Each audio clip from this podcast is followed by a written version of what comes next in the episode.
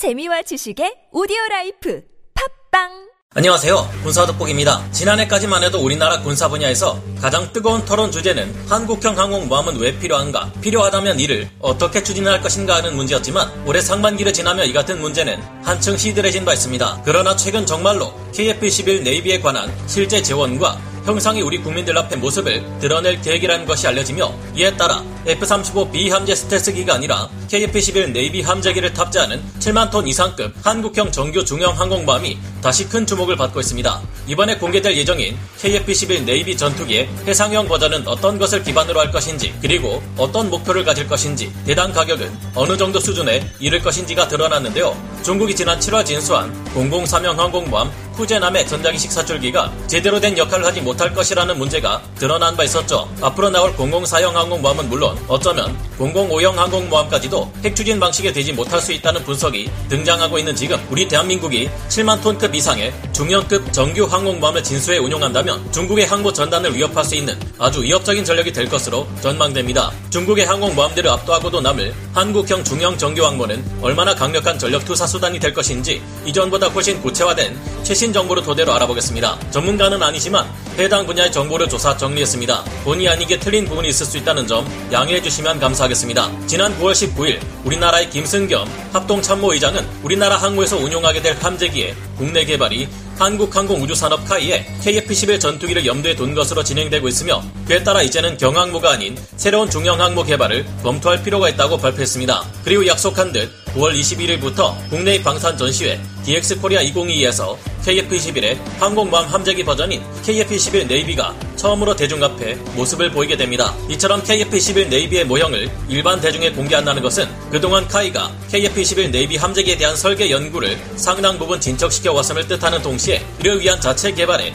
욕심과 의지를 가지고 있다는 것으로 분석되고 있는데요. KAI에서는 앞으로 개발될 한국형 항공모함이 기존의 형상처럼 스키 점프대가 있고 STOVL 방식으로 함재 전투기를 운용하는 방식이 아닌 강제 착함 장치를 가지고 있는 더욱 거대한 중형급 정규 항공모함이라는 전제하에 KF-11 네이비를 개발하려는 것으로 전해졌습니다. 카이가 구상하고 있는 KF-11 네이비는 공대공 교전뿐만 아니라 지상 타격 또한 가능한 KF-11 블록 2를 기반으로 동체를 더욱 확장시켜 더 높은 이륙 중량을 확보한 강력한 함재 전투기인데요. 이를 위해서 KF-11 네이비는 KF-11 보라매 전투기에 비해 주날개의 면적이 더욱 확대되며 KF-11 공군용 기체에 비해 전체적인 크기가 10%에서 20% 정도 더 커질 것으로 알려졌습니다. KAI 측에서는 KF-21 Navy 기체의 대당 가격을 1,500억 원 수준으로 잡고 있어 대당 가격이 600억 원 수준일 것으로 예상되는 KF-21 블록 1 공군용 기체보다 훨씬 비싸진다는 것을 알 수 있는데요. 이 정도면 거의 F-35B 스텔스 전투기의 가격과도 비슷할 정도의 꽤나 비싼 가격입니다.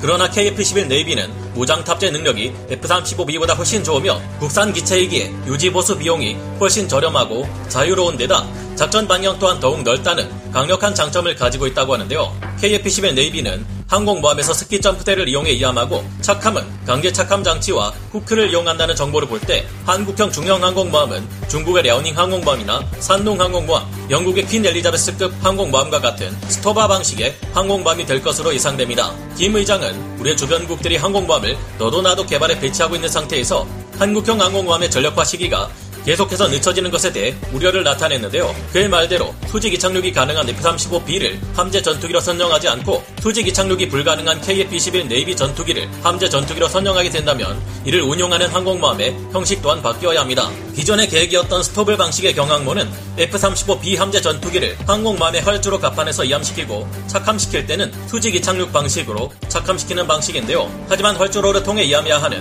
KF-21 네이비를 착함시키려면 항모의 갑판에 강제 착함 장치를 설치해야 하고 KF-11 전투기 해상형 또한 새로 개발해야만 합니다. 그리고 항공모함의 체급 또한 최소 7만 톤에 가깝도록 커져야 하는데요. 다소 아쉬운 것은 한국형 항공모함이 7만 톤급 이상의 중형 항공모함이 된다고 해도 사출기를 이용하는 캐토바 방식이 아니라 스토바 방식이 될 것이라는 점입니다. 항공모함의 전투력은 무엇보다 함재 전투기를 얼마나 많이 운용할 수 있고 또 얼마나 자주 출격시킬 수 있느냐 그리고 얼마나 자주 해상 보급을 받아야 하느냐 등에 따라 달라집니다. 그런 만큼 우리가 중국의 항공모함 전단과 싸워서도 우세를 점할 수 있으려면 단순히 거대한 항공모함의 체급만 늘릴 것이 아니라 함재 전투기를 항모의 짧은 활주로 에서도 최대한 많이 출격시키는 데 필요한 사출 장치와 강제 착함 장치가 필요할 것으로 예상됩니다. 또한 사출기를 운용하는 데 필요한 막대한 전력과 각종 레이더 및 탐지 장비, 30노트 이상의 속도로 항해가 가능하도록 항공모함을 추진하는 데 필요한 막대한 전력을 모두 한꺼번에 책임질 수 있는 최첨단 전력 발생 시스템 또한 갖춰야 하는 등 해야 할 것이 정말 어마어마하게 많을 텐데요.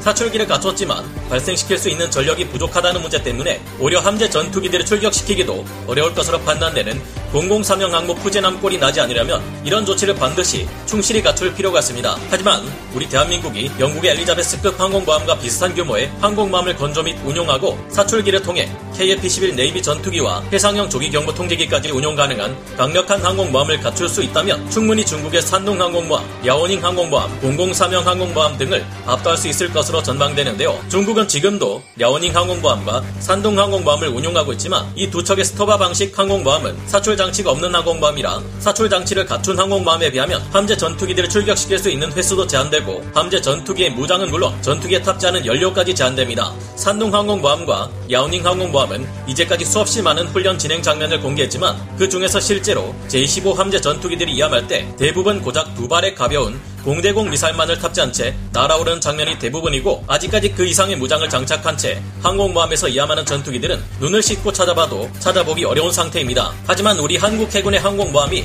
사출 장치와 이를 원활히 운용할 수 있는 기반을 갖추고 있는 데다 최근마저 7만 톤 이상에 이르는 강력한 정규 중형 항공모함이라면 중국의 항공모함은 전투력에 있어서 한국형 항공모함의 상대가 될 수 없습니다. 여기에 대해 KF-21을 기반으로 한 전자전기 편대와 E2D와 같은 해상형 조기경보 통제기까지 운용된다면 금상첨화 겠죠. F-35B를 도입해 항모 함재기로 운용했다면 그 비싼 도입 단가는 둘째치고 엄청난 수준의 유지 보수 비용과 기반 시설의 부족으로 인한 가동률 저하 문제가 심각했을 것입니다. 3만 5천 톤급 정도의 경항공모함으로는 체급상 E2D 조기경보 통제기를 운용할 수도 없고 제공전투, 적진 공습, 전자전, 정찰, 조기경보, 훈련 임무까지 엄청나게 많은 역할을 극도로 예민한 스텔스 전투기 F-35B에 모두 맡겨야 했을 겁니다. 우리나라 육상에서도 F-35B의 정비창을 운용할 수 없어 일본이 나 호주까지 F-35를 수리하기 위해 날려보내야 하는데 미군의 경우도 F-35 스텔스 전투기 엔진 blade가 생각보다 빨리 손상되는 문제 때문에 가동률이 크게 떨어지고 있어 문제입니다. 그런데 이런 F-35B에게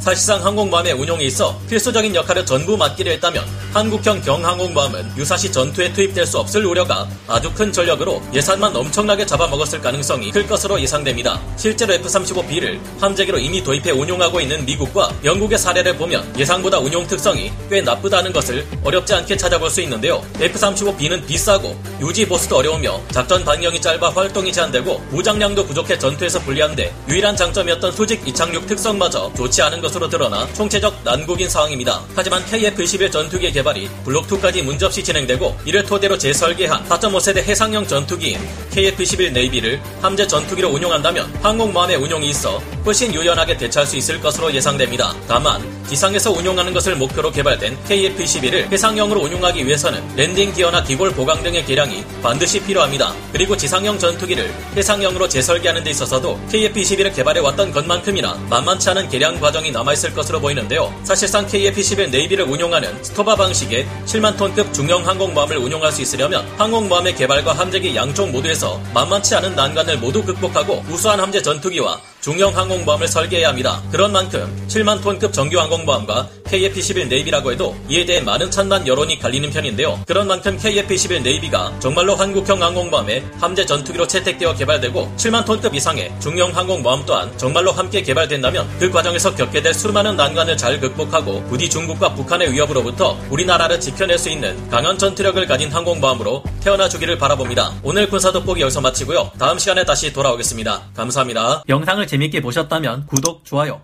알림 설정 부탁드리겠습니다.